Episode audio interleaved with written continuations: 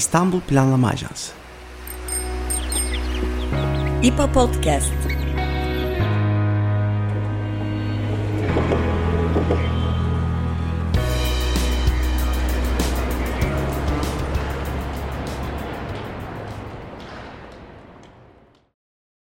Merhaba.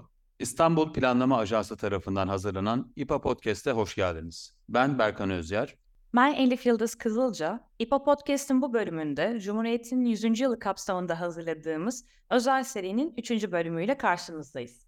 Planlama ve iktisat alanlarına odaklandığımız iki programın ardından e, yönümüzü mimariye çeviriyoruz.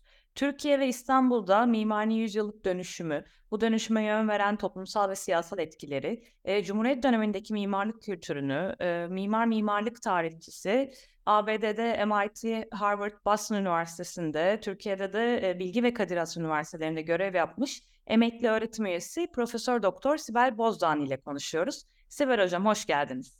Ee, hoş bulduk ee, Elif ve Berkan. Çok teşekkürler. Biz Elif. teşekkür ederiz hocam vaktiniz için tekrar. Genel o bizim adetimiz olduğu üzere genel bir girişle başlayalım hocam gene. Yani Cumhuriyet'in kurulmasıyla birlikte malum süreklilik bir yandan ama bir yandan pek çok alanda radikal değişikliklerin olduğu bir süreçte e, başlamış oldu.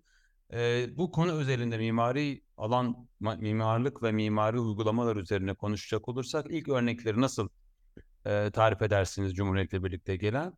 Hem koruma hem de yeniden inşa olarak ele aldığımızda Cumhuriyet'in mimariyle olan etkisini e, nasıl değerlendirirsiniz? Evet, öncelikle tekrar teşekkür ederim bu podcast serisine davet ettiğiniz için. Zaman açısından hemen konuya girelim. Ee, Cumhuriyet'le birlikte herhalde e, modern mimarlığın Avrupa ile neredeyse eş zamanlı biçimde Türkiye'de de hem mimarlık kültürüne hem mimarlık pratiğine girdiğini görüyoruz. Önemli kapı, kamu yapılarında uygulanmaya başlıyor. Ee, biliyorsunuz imparatorluktan devralınan bir mimari pratik var. Ee, Osmanlı'nın son döneminde bir çeşit ulusal gelenek inşası olarak ortaya çıkan birinci milli mimarlık var. Ki e, bu bu bu üslup Cumhuriyet'in ilk yapılarında da kullanılıyor. Ankara'nın inşası sırasında ilk yapılar, Etnografya Müzesi, Halk Evi gibi bunlar hep e, hala Osmanlı izlerini taşıyan e, ve Osmanlı'nın son döneminden gelen Vedat Kemalettin Beyler gibi, Arif Hikmet Koyunoğlu gibi mimarların yaptığı yapılar. 1930'lara gelindiğinde bu üslubun terk edildiğini görüyoruz. Hem pratikte hem de mimarlık eğitiminde. 1926'da akademi büyük bir dönüşüm yaşıyor bu yönde. Şimdi burada benim üstüne durmak istediğim şey önemli bir tarihsel çakışma. 1930'larda Kemalist Cumhuriyet konsolide olarak olurken Almanya'da da biliyorsunuz 1933 Nazilerin iktidarı ele geçirmesi. Bu tarihsel çakışma sonucu bizim ülkemize gelen e, Alman ve Avusturyalı mimarlar ki Avrupa, Orta Avrupa modernizmini bize getirenler e, belki de işte o dönemdeki mimarlığın şekillenmesindeki önemli isimler. Egli, Holzmeister, Bruno Taut gibi Ankara'yı planlayan Hermann Jansen gibi. Ama tabii başkaları da var. Rusları unutmayalım. Bütün Sümerbank fabrikalarını yapan e, Rus mimarları vesaire. Burada mimarlığın yeni bir rejimin simgesi eski ile bir kopuşun ifadesi olarak aktive edilmesini görüyoruz. Böyle tanımlayabilirim. Avrupa'da 1920'lerde ortaya çıkmış olan modern mimari bu sembolik görevi çok iyi üstleniyor. Benim yazılarımda, kitapta da söylediğim gibi inkılap mimarisi sözü önemli. O, o dönemdeki yaygın tabiriyle. İnkılap mimarisinin iki anlamı birbiriyle iç içe geçiyor. Birinci anlamı inkılabın mimarisi yani Kemalist inkılabın mimarisi. Bu da devlet yapıları, okullar, istasyon binaları, model köyler, tabii ki Ankara'nın inşası bunların hepsi yeni mimari dediğimiz üslubu kendisine benimsiyor. Ee, ikincisi, ikinci anlamı ise mimarlıkta inkılap. Bu da genel olarak e, mimarlıktaki yeni gelişmeler. Betonarme, cam, düz çatı, süslemeden arınma. Yani bu iki tanımı inkılap mimarisinin herhalde Cumhuriyeti simgeleyen bir e, fenomen oluyor. Şurada bir şey daha vurgulamak istiyorum. o dönemdeki tabiriyle modern mimarlık aslında yeni mimari. Yeni mimari yani bu yeni kelimesi üzerinde bir vurgu var. Daha sonralarda modern mimarlık için kullanılan ulus, uluslararası üslup sözü bence 1930'lar için yanıltıcı. Çünkü 1930'lar hem bizde hem dünyada en ulusalcılığın yükselmekte olduğu bir dönem. Ee, bizde yeni mimari ya da modern mimari bir ulusal kimlik e, olarak kullanılıyor. Bir asrilik iddiası, bir yeni rejimin simgesi. Ee, modern mimarlığın söyleminde hep duyduğumuz şeyler o mimarlığın rasyonel olması, fonksiyonel, eski üsluplardan farklı olarak çağın bir gereği olması gibi şeyler. Ama aslında uygulamaya bakınca Türkiye'de biçimsel ve sembolik olduğunu görüyoruz. Çünkü altyapısı yok. Yani bizde o dönemde henüz bir büyük endüstrileşme yok, kentleşme yok. E, mimarlığın arkasındaki burjuva sınıfı batıda olduğu gibi yok. Devletten bağımsız bir mimarlık pratiği yok. O dönemin mimarlarına bakarsak belli başlı mimarlarına Seyfi Arkan, Rüknettin Güney vesaire hepsi devlet için çalışıyor. Ee, bir de tabii Batı modernizminin en önemli ögesi olan toplu konut ve kent tasarımı yok daha. Yani bunları da unutmamak lazım. Bir sem simgesel yanı var. Bir radikal kopuş ifadesi olarak benimseniyor. Ee, yani son olarak şunu söyleyeyim. Ben bu döneme 1930'lara modern mimarlığın Türkiye'deki heroic ya da daha işte simgesel, sembolik dönemi diyebiliriz. Bu, bu yönü güçlü ama inşa edilmiş çevreyi büyük ölçekte dönüştürücü bir tarafı yok. Bunun için 1950'leri beklemek gerekecek. Ee, burada keseyim birinci sorunuzun cevabını. Ee, yani 1950'ler kısmına da geçmeden e, bu Modernizm ve Ulusun Yeniden İnşası kitabınızda e, 1942'de e, Mustafa Kemal Atatürk, Atatürk'ün e, anıt mezarı yani anıt kıble için açılan mimari yarışmayı e, erken Cumhuriyet döneminin simgesel kapanışı olarak belirtiyorsunuz. E, bu simgesel kapanıştan sonra nasıl bir e, değişimden ve dönemden bahsedebiliriz? Yani 1950 demiştiniz. Özellikle 1950 sonrası gelişmeleri nasıl değerlendiriyorsunuz? Evet, e, simgesel kapanış derken e, yeni mimarinin formlarının artık cazibesini yitirmesi, onunla e, eleştirilen sosyal ve estetik devrim hayalinin sona ermesini kastetmiştim. Yani Anıtkabir'in simgesel yanı o. Zaten benzer şeyler örneğin Sovyetlerde de oluyor. Stalin'le birlikte modernist avantgard hareketin tasfiyesi var biliyorsunuz orada da. Bizde de buna benzer bir şeyler oluyor. Yoksa mimarlığın ulusal kimlik inşası çerçevesi ve milliyetçilik vurgusu aynen devam ediyor. Hatta katlanarak devam ediyor 1940'larda. Atatürk'ün devriminden sonra devletçiliğin daha da katılaşmasının mimariye yansımalarını görüyoruz. Buna İkinci Dünya Savaşı'nın ekonomik ve politik etkilerini de eklerseniz ortaya çıkan şey anıtsal devasa yapılar, taş cepheler, kolonatlar, biliyorsunuz işte 1937'de Büyük Millet Meclisi için açılan yarışmaya katılan projelere ve seçilen projeye bakabilirsiniz. Anıtkabir yarışması 1942'de bunun artık en e, doruk noktası oluyor.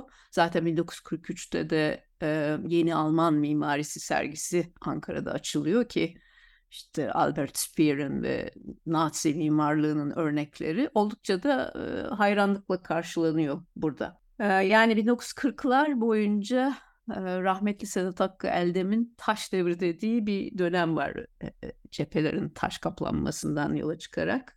Bazen ikinci milli üslup diye de anılabiliyor. Tabii e, Sedat Hakkı Eldem'in kendi yapısı olan İstanbul Üniversitesi yapısını buna bir örnek olarak gösterebiliriz.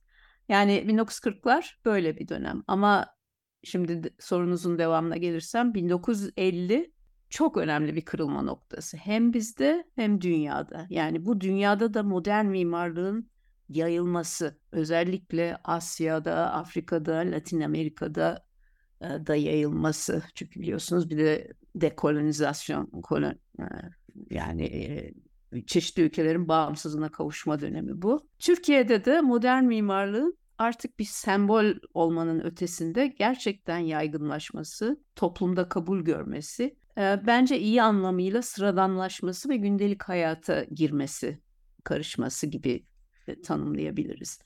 Biraz açarsam şunları söyleyebilirim. Birincisi artık 1950'lerden sonra devlet yapıları yerine oteller, ofisler, ticari yapılar, toplu konut ve kooperatif girişimleri gibi programlar görüyoruz. Yani modern mimarlığın daha önceki iki savaş arasındaki Avrupa'daki gelişimini yakalamaya başlıyoruz. Tabii yapı endüstrimiz de gelişiyor.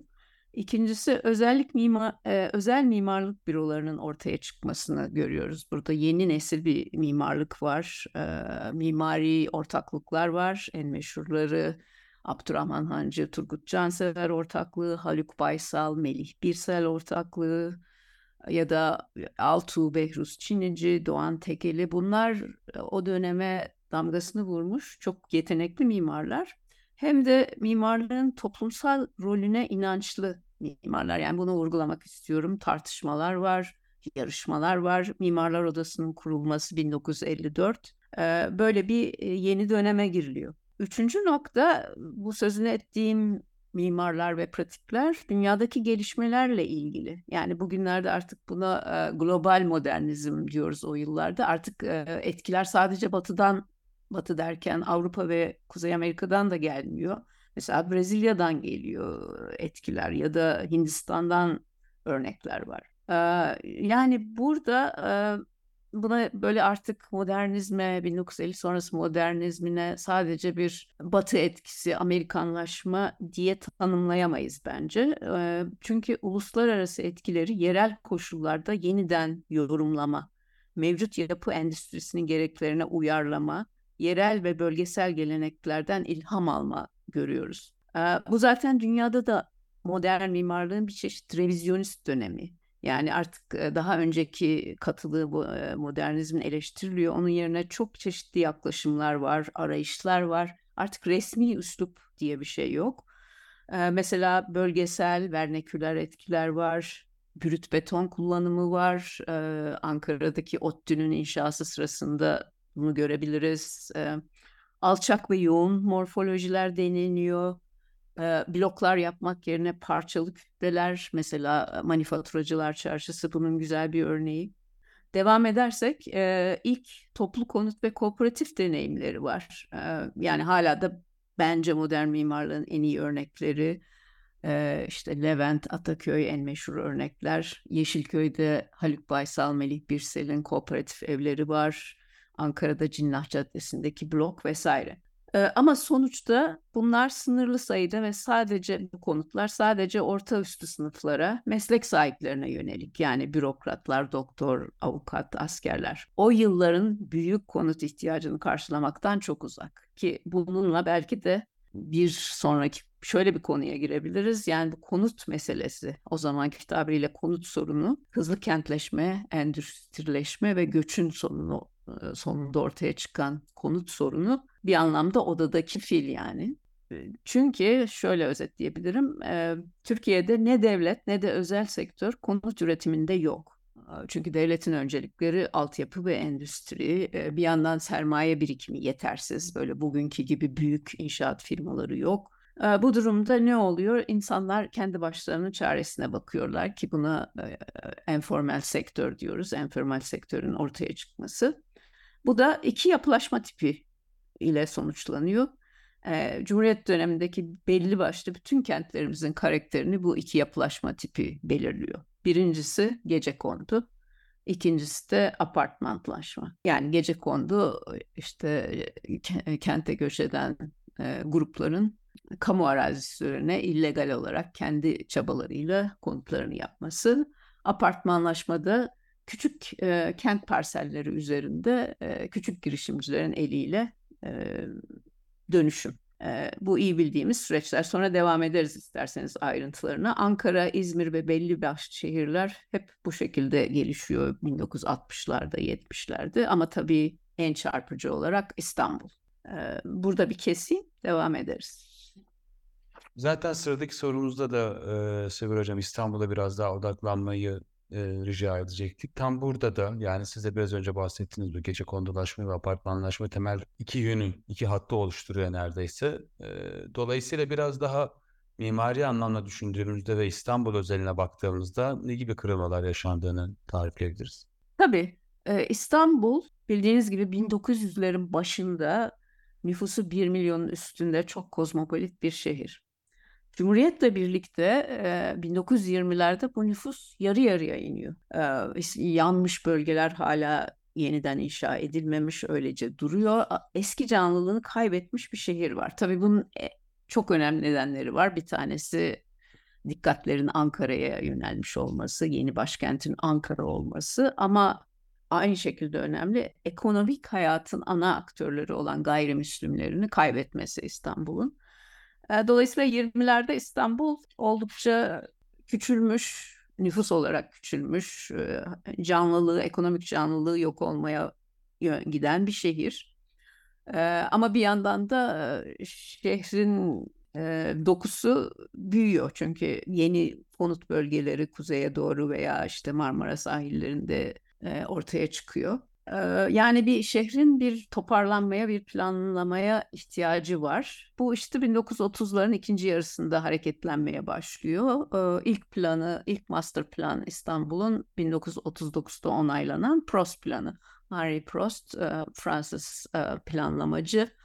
Daha önce Casablanca'da plan yapmış birisi. 1940'larda Lütfü Kırdar döneminde bu plan kısmen uygulanmış ya da değiştirilmiş, çoğu da rafa kalkmış bir plan. Ee, üç ana hattı var, ee, üç ana e, noktası var bu planın. Onları kısaca söyleyeyim. En önemli işlevi imparatorluktan kalan kent parçalarının bağlanması amacıyla bir trafik ağı geliştiriyor. İkincisi bu ağın içinde bir kuzey-güney omurgası diyebileceğimiz çok önemli bir ana hat var. Ee, bu da işte kuzeye doğru büyüyen yeni konut semtleri, Nişantaşı, Şişli vesaireyi e, güneye doğru İstiklal Caddesi, Haliç üzerinde Atatürk Köprüsü ve tarihi yarımadayı kat ederek Yeni Kapı'ya kadar getiren bir aks ki bu biliyorsunuz bugün de var olan ana aks. E, üçüncü noktası Prost planının e, Espace Libre dediği parklar, meydanlar, kamusal alanlar ki bunların toplumsal dönüştürücü bir rolü olduğuna da inanıyor Prost. Tabii bunun en önemli mirası Taksim Meydanı ve Gezi Parkı. Çünkü bu uygulanabilen kısmı. Uygulanamayanlar da var. Mesela tarihi yarımada bir da bir arkeoloji parkı öneriyor. O kısım o uygulanamıyor. Ee, ama Taksim ve Gezi Parkı işte hem Prost'un hem Cumhuriyet'in bir e, mirası olarak bugün de duruyor durabiliyor. Büyük kırılma noktası 1950'ler e, biliyorsunuz NATO üyeliği, Amerikan yardımları, karayollarının faaliyetleri vesaire. Bu tabii İstanbul'u çok önemli ölçekte etkiliyor. Bugün bile Menderes yolları dediğimiz tarihi yarımadanın içinde tarihi dokuyu yıkıp açılan çok büyük caddeler, vatan, millet, sahil yolunun açılması, geniş kapsamlı yıkımlar, deniz surlarının yıkılması, tarihi yarımadanın 100 yıllık çehresinin değişmeye başlaması hep bu dönemde oluyor. Keza Barbaros bulvarının açılması ve Boğaz'ın üstündeki sırt yolunun açılmasıyla aslında işte bugünkü Levent Maslak aksı ortaya çıkmış oluyor. Bütün bunlar olurken göç ve gece kondunun ivme kazandığını görüyoruz. Ee, endüstriyel bölgeler etrafında yağ lekesi gibi yayılıyorlar. Bir yandan da şehrin konut dokusunda yapsakçı apartmanlaşmanın kenti tamamen ele geçirdiğini görüyoruz. Yani 1950-1980 arası böyle bir dönem.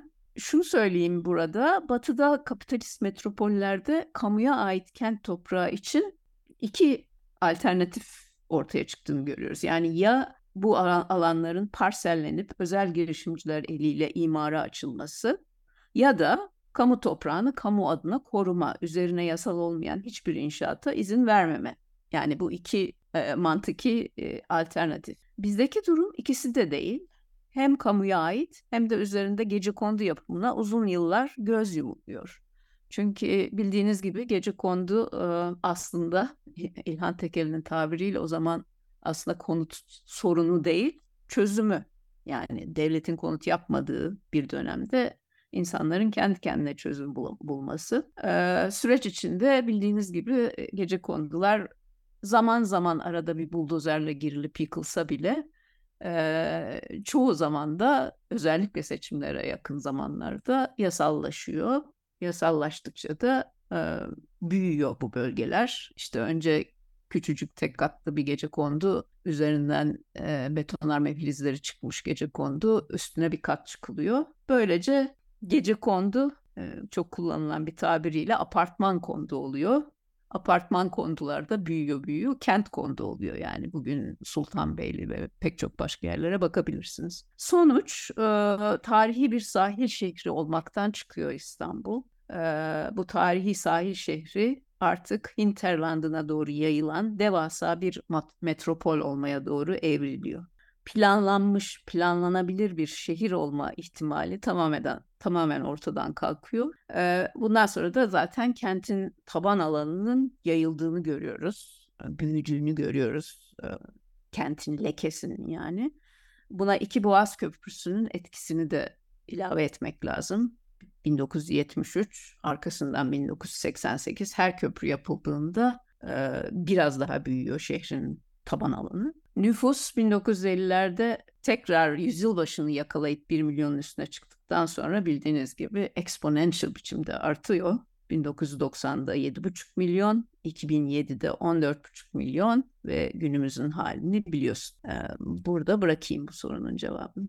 Ee, yani az önce de söylediğiniz aslında aşağı ta, yani hem ta, tarihsel olarak aşama aşama geldik. Yani artık tarihsel bir kent e, olma kısmı değişmeye başladı. Özellikle hani bu noktada biraz e, neoliberal politikaları da belki konuşmak gerekiyor.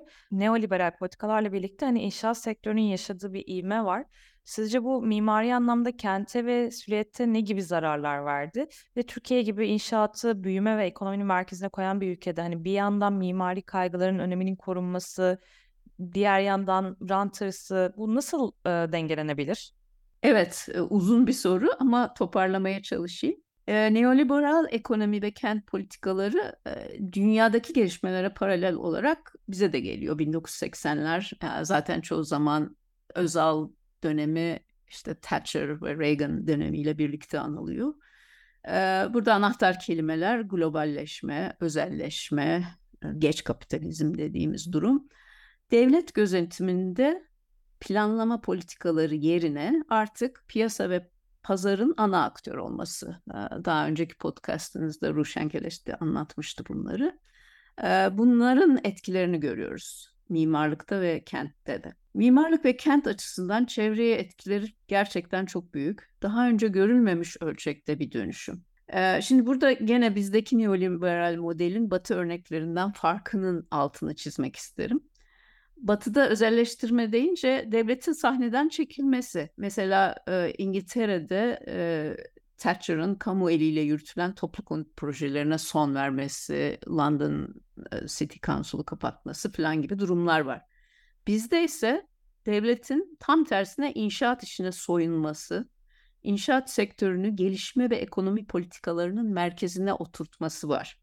Büyük müteahhit firmalarla ortak olarak ya büyük müteahhit firmalarla ortak olarak ya da kendi başına inşaat sektörünün ana aktörü oluyor devlet. Yani büyük müteahhit firmalarıyla ortak olunca eh, hani GYO gayrimenkul yatırım ortaklığı şeklinde girişiyor. Veya da kendi başına TOKİ örneğinde olduğu gibi. TOKİ biliyorsunuz 1984'te kurulduktan sonra 2000'lerde agresif olarak ve ilk amaçlarından farklı biçimde inşaat işine de giriyor. Bunlar şu nedenle önemli. Normal liberal demokrasilerde devletin rolü özel girişim, özel developerlar karşısında kamunun yararını korumak. Bizde ise devletin kendisi, kendisine yakın firmalarla birlikte en büyük developer, en büyük e, inşaat girişimcisi. E, bu durumda da rantın kamu yararını ve mimari kaygıları tamamen arka plana atmasını görüyoruz ki bunun sonuçlarını hepimiz biliyoruz, yaşıyoruz. Özetlemek gerekirse e, ben şöyle toparlamak isterim. Bir, kamu ala, kamusal alanın erozyona uğraması diyebiliriz. Yani bunu e, Gezi Parkı olaylarının dibinde de bu kamu alanının korunması isteği vardı biliyorsunuz. E, burada şunu söyleyeyim, kamu alanı derken herkese açık kamusal alanı kastediyorum. Yani güvenlikten geçirerek girilen mutenalaştırılmış kamusal alan değil. Yani AVM'ler de bir kamusal alan aslında ama kastım o değil. Yani ben daha çok e, alışveriş sokağı gibi ya da e, parklar gibi kamusal alandan bahsediyorum. Ya da mesela e, Galata Port örneğini düşünebiliriz. E, biliyorsunuz yolcu salonu, e, Cumhuriyet döneminde yapılan yolcu salonu yıkıldı. Sonra aynen inşa edildi dendi. Yani bir koruma örneği olarak. Ama yani yolcu salonunun işlevine bakın ya da onun yerine yapılan Peninsula Otel e, kamuya tamamen kapalı. Evet, birincisi kamusal alanın erozyona uğraması. İki, gentrification ya da Türkçe'ye sanırım mutenalaştırma olarak geçen fenomen. Bu yeni rant yaratacak projeler için yoksul, marjinal ve azınlık grupların yerlerinden edilmesi şeklinde gelişiyor. Tuna Kuyucu buna devlet sponsorluğunda mutenalaştırma da diyor. Gene çok duyduğumuz gibi e, bu tür bir mutenalaştırma için depreme karşı dirençlendirme ya da sosyal rehabilitasyon gibi bir söylem bahane ya da e, çok kullanılıyor. E, 2005 yılında çıkan 5366 sayılı kanun, yıpranan tarihi ve kültürel taşınmaz varlıkların yenilenerek korunması ve yaşatılarak kullanılması hakkında kanun. Ya da işte 2012'de çıkan 6306 sayılı kanun, afet riski altındaki alanların dönüştürülmesi hakkında kanun. Bu iki kanuna dayanarak pek çok bölge dönüşüm alanı e, ilan edilebiliyor. E, tarihsel alanlardaki kentsel dönüşümün en meşhur örneklerini biliyorsunuz. Tarlabaşı, Sulu Kule ya da başka yerler. E, gece kondu temizliği ile kentsel dönüşüm yapılıyor. Ayazma olayı, Fikirtepe, pek çok başka yerler. Buralarda direniş hikayeleri, Fikirtepe'de ve Küçük Armutlu'da olduğu gibi. Keza üst sınıf kentsel alanlarda rant öncelikli kentsel dönüşüm. Fenerbahçe'nin dönüşümü, Nişantaşı'da Keten İnşaat'ın işleri. Yani bütün bunların sonucunda bu tür bölgelerde de yüksek yoğunluk, emsal artışı, otopark sorununun katlanması ve hepimizin mütemadi olarak bir inşaat alanı içinde yaşamamız durumu. Üçüncü faktör çevreye olumsuz etkiler var olan kent toprağındaki dönüşüme ilave olarak tarım arazilerinin hazineye ait 2B arazilerinin 2B denilen e, tırnak içinde orman niteliğini yitirmiş arazilerin imara açılması, inşaat alanının devasa bir yaratık gibi büyümesi. Yani bunun da örnekleri var. Ne bileyim e, Kuzeybatı'da Arnavutköy örneğine bakarsak büyük su kaynaklarının ve tarım alanlarının katledilmesi, orada arsa fiyatlarının 10 katı artması ki benim bu rakamlar 2010 yılındaki çalışmalardan artık şimdiki durumu bilemiyorum. Ya da keza Göktürk'ün hikayesine bakılabilir. 1980'lerde tarım arazisiyle çevrili küçücük bir köyken 1993'te Kemer Country ile başlayan kapalı site e, fenomeniyle belediye olması, kapalı sitelerin mantar gibi çoğalması ve 2000'lerde artık koca bir şehir haline gelmesi. E, nüfusu mesela Göktürk'ün 1990'larda 2000 iken bugün 40 binin üstünde kendi başına bir şehir. Son olarak da estetik ve mimarlığa girersek e, hepinizin bildiği gibi tam bir kakofoni diyebileceğim karmaşa. E, gerek tek tek yapıların gerekse kent formu ve silüetin baş döndürücü hızla değişmesini görüyoruz. Yani kadim kadim İstanbul silüeti 20 yılda tanınmaz hale geldi. Ee, belki işte bu Gök Kafes'te başlamıştı. O zamanlar çok eleştirilen. Sonra e, hızla gelişti. Tarihi Yarımada'da bile Haliç Köprüsü yapılırkenki tartışmaları hatırlayabiliriz. 2011'de UNESCO itiraz etmişti e, ama yapıldı. E, Levent Maslak aksının hikayesi ve e, mimariye biraz daha değinirsek, e, Levent Maslak aksı deyince aklıma geldi. Orada yapılamayan Dubai kuleleri vardı. 100 katın üstünde ve böyle burgu gibi kıvrılan kuleler. E, İETT garaj arazisinin özelleştirilmesi sonucunda çıkmıştı bu proje ortaya. O zaman başlamıştı bu mimarlık tartışmaları. Gördüğümüz şey şu, mimarlığın büyük harf M ile mimarlığın yeniden bir pazarlama aracı olarak önem kazanmasıdır. Yani rant ve reklam söz konusu olunca her kule yapının bir diğeriyle yarışacak bir şeyler yapmaya çalışması lazım. Kuş kondurması lazım. Bunun için de ortaya işte burgu gibi dönen kuleler, dalgalı formlar, eğri ve karışık formlar ki artık e, dijital dizaynla tabii bunların hepsi mümkün. Yani globalleşen dünyada görünür olmak isteyen yönetimlerin aracı artık bir çeşit gösteri mimarlığı, architecture of spectacle dediğimiz bir şey. E, sonuçta da e, nitelikli bir standartın oluşmaması onun yerine kaotik ve distopik bir inşaat metropolü. E, bunu, bunu da burada bırakayım. Hocam bu kapsamlı cevaplardan sonra bir başka çok kapsamlı cevap gerektiren bir soru daha soracağız. Biraz daha e, biraz önce İstanbul'a dair sıraladığınız e, kırılma noktalarının üzerinden hareketle özellikle siz de mimari ve estetik kısımlarına çok e, web aralarındaki bağlantıya vurgu yaptınız. Bunun karşısında İstanbul veya Türkiye'deki pek çok şehir gibi olmakla birlikte bunun karşısında da bir yandan iyi korunan şehirler ve hatta bugün işte oldukça övülen bir açık hava müzesi gibi ziyaret edilen ziyaretçilerini büyüleyen pek çok şehir de var tabii. E, bu anlamda günümüzdeki mimarlığın dönüşümünü nasıl değerlendiriyorsunuz ve dünyadaki örneklerle birlikte düşündüğümüzde iyi örnek olarak gösterilebilecek hangi ülkeler, şehirler öne çıkıyor ve son olarak e, Türkiye ve tabii e, İstanbul bu noktada nerede duruyor? Evet, teşekkür ederim bu soru için. Neoliberal kent politikaları dünyanın hemen her yerinde aynı dinamiklerle işliyor. Yani bugün İstanbul'u Mexico City ile Kuala Lumpur'la, Şangay'la, başka mega city'lerle karşılaştıran pek çok çalışma var. Ee, ve bu şehirlerin çoğunda benzer sorunlar yaşanıyor. Yine de başarılı ve bu süreci iyi yöneten şehirlere baktığımızda ki aklıma gelenler hep Avrupa'dan örnekler. E, bazı anahtar noktaları görebiliyoruz. E, onları da şöyle toparlamak isterim. E, birincisi tarihsel olarak Avrupa şehirlerinde endüstrileşme, modernleşme ve büyüme ile birlikte bir planlama geleneği var. Tarihi kenti koruyan ama şehrin de çepere doğru büyümesini regüle eden extension planı dediğimiz genişleme planları var. Mesela Amsterdam'ın yüzyıl başındaki Zuid planı, Berlage'nin yaptığı ya da Barcelona'da Serdal'ın yaptığı plan ki 1860'larda yapılmış. Bugün hala hayranlıkla bakıyoruz bunlardan ortaya çıkan dokulara. Ee, bizde dediğim gibi planlama Cumhuriyet dönemine kadar zaten yok. Ondan sonra da yapılan planların uygulanamaması gibi durumlar var. İkincisi Londra, Berlin, Amsterdam gibi şehirlerin 20. yüzyıl tarihinde bizde hiç görmediğimiz kadar kamu eliyle toplu konut yapımı var, işçi mahalleleri.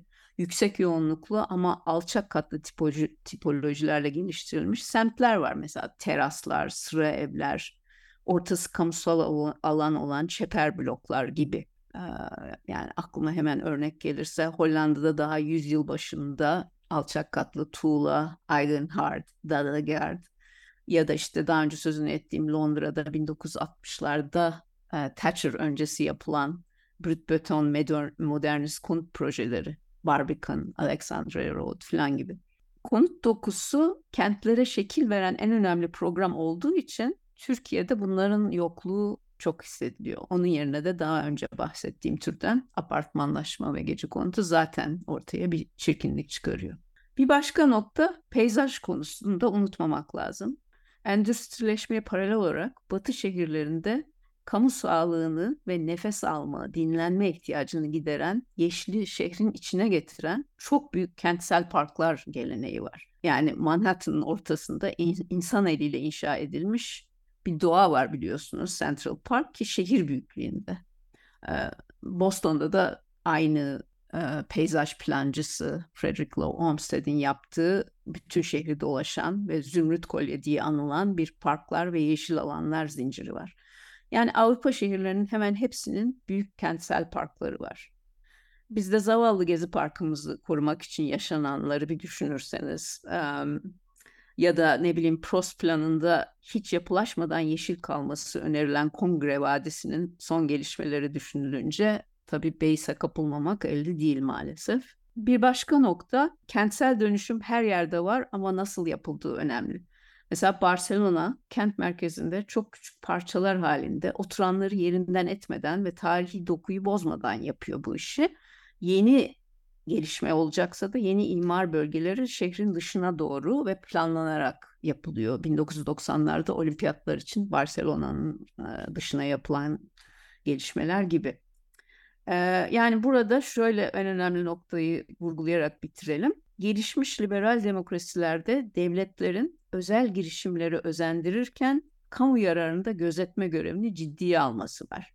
Örneğin bir konut bölgesi geliştirilecekse devletin özel geliştiriciye ya da developer'a talepleri var. Belli bir yüzde oranında alt gelir için konut koyacaksın diyor affordable housing. Böyle bir şart koyuyor. Ya da belli miktarda yeşil alan istiyor. Belli miktarda otopark istiyor. Yani devlet özel girişimciden farklı bir yerde durarak e, bazı taleplerde bulunuyor.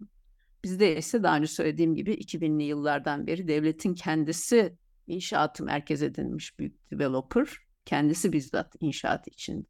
Ee, evet, bunu da burada noktalayayım. Eee, o zaman son olarak şöyle bir soru, ııı, yönlendirelim. Şimdi inşaattan eğitime, ekonomiden sosyal statülere kadar, eee, geniş bir çerçevede değerlendirdiğimizde, eee, yüzyılda, hani, Türkiye'de mimarlık, nitelikli mimar ve mimarlık, yani, neden standart bir konum elde edemedi? Hani, artan nüfus ve inşaat maliyetleri nedeniyle de sizce kaçınılmaz bir sona doğru mu gidiyoruz? Evet, bu en zor sorunuz uzmanlar, mimarlar, plancılar, korumacılar yıllardır tartışıyor, yazıyor, çiziyor ama hepsi ya işe yaramıyor ya da göz ardı ediliyor. Ee, benim de tatmin edici ah işte bu diyebileceğimiz bir cevabım yok maalesef. İçinde bulunduğumuz durumu yaratan o kadar çok mimarlık dışı faktör var ki politik otoritenin öncelikleri, rant kaygısı, yolsuzluklar, ihalelerde belli firmaların kayırılması, yapılan planların uygulanamaması. Mesela en gözümüzün önündeki örnek İstanbul için 2004'te İMP'nin o zamanki İMP'nin yaptığı bir İstanbul Master Planı var. İstanbul'un büyümesi tamamen güneyde Marmara kıyısı boyunca ol, olacaktı o master plana göre. Hatta hatırlayabilirsiniz 2006 yılında mimarlık yarışmaları yapıldı. Küçükçekmece ve Kartal için star mimarlar getirildi. Ken Yeung ve Zaha Hadid gibi. Yani sırf bu güneye doğru büyümeyi özendirmek için. Sonra ne oldu? Tabii o plan tamamen çöpe atıldı. Ee, işte üçüncü köprü, havaalanı ve kuzey ormanlarına doğru büyüme ile tam tersi bir yöne gidildi ki sonuçlarının vehametini hepimiz biliyoruz. Tek tek bina ve proje örneğinde çok yetenekli mimarlarımız var mimarlık okullarının önde gelenlerinde üretilen iyi fikirler ve projeler de var. Gerçi genel olarak mimarlık eğitiminin hali ve mimarların koşulları bu sohbete sığmayacak büyük de ayrı bir sorun ama bunlar var. Fakat hiçbirinin yukarıda çizdiğimiz genel tabloyu değiştirmeye gücü yetmiyor. Şurada burada iyi bir bina yapılsa da planlama daha büyük ölçeklerde kent tasarım ve kent peyzajı gibi yeni disiplinlerle entegre bir halde çalışılamadığı için genel çirkinlik engellenemiyor. Son olarak mimarlık ve planlama alanlarında bilgili ve duyarlı bir kamuoyu oluşturulamaması, bu konulara daha geniş bir sahiplenme, baskı grubu oluşturma gibi girişimlerin eksikliği, akademiyanın ve meslek örgütlerinin siyasal iktidarlar karşısındaki güçsüzlüğü ve çaresizliğini de sıralayabiliriz. Dünyadaki mimarlık disiplinini meşgul eden en son gelişmeleri düşünürsek, şöyle söyleyeyim artık çevreye ve tarihsel dokulara duyarlı, sürdürülebilir mimarlıklar konuşuluyor. Betonarme yerine daha hafif, daha doğal malzemeler ve en önemlisi kullanıcıların ve kent sakinlerinin görüşlerini, tercihlerini de gözeten katılımcı sü- süreçler geliştiriliyor. Bunlar ödüllendiriliyor. Bizde ise bunlar ancak akademik ve deneysel düzeyde kalıyor. Geniş uygulama alanı bulamıyor. Rantın öncelikli olduğu bir ortamda özel sermayeden de devletten de destek görmüyor. Ee, belki son olarak e, depremden sonra Hatay örneğini düşünebiliriz. Yani bu zengin tarihli, çok kültürlü kentin yeniden, yeniden inşası o kadar büyük bir mesele ki kimliğini, dokusunu, belleğini nasıl koruyacağına, nasıl koruyacağına dair çeşitli disiplinlerden pek çok katılımcı şu sıralarda fikirler geliştiriyor, çalışmalar yapılıyor. Mesela bir ortak akıl girişimi var ki ben de bir iki toplantısını izlemiştim. Bunlar çok güzel şeyler fakat görüyoruz ki kentsel dönüşüm planları çoktan yapılmış. Buldozerler girmiş, her yer düzeltilmiş, inşaata hazır. Yani tam bir feta kompli ya da işte oldu bittiye getirme. Ama şaşırmıyoruz. Son 20 yılda Türkiye'de aslında bir ilk oldu. O da işte inşaatın ekonomi ve gelişmenin merkezine konması ve bunun öncelikli bir devlet politikası olması. Bunun karşısında duran her kişi ve kurumun da bozguncu ilan edilmesi. Ee, yani bu bir PR stratejisi olarak başarılı da olduğu aşikar. Ee, buna belki performans politikası diyebiliriz. Yani e, duble yol yaptık, köprü yaptık, binlerce TOKİ konutu yaptık diyen bir söyleme karşı çıkmak hemen politik muhalefet olarak damgalandığı için sakin, rasyonel ve mesleki tartışmalar yapmak, içinde yaşadığımız kentlerin daha güzel alternatifleri olabileceğini ince ince anlatabilmek e, doğrusu çok çetin bir iş.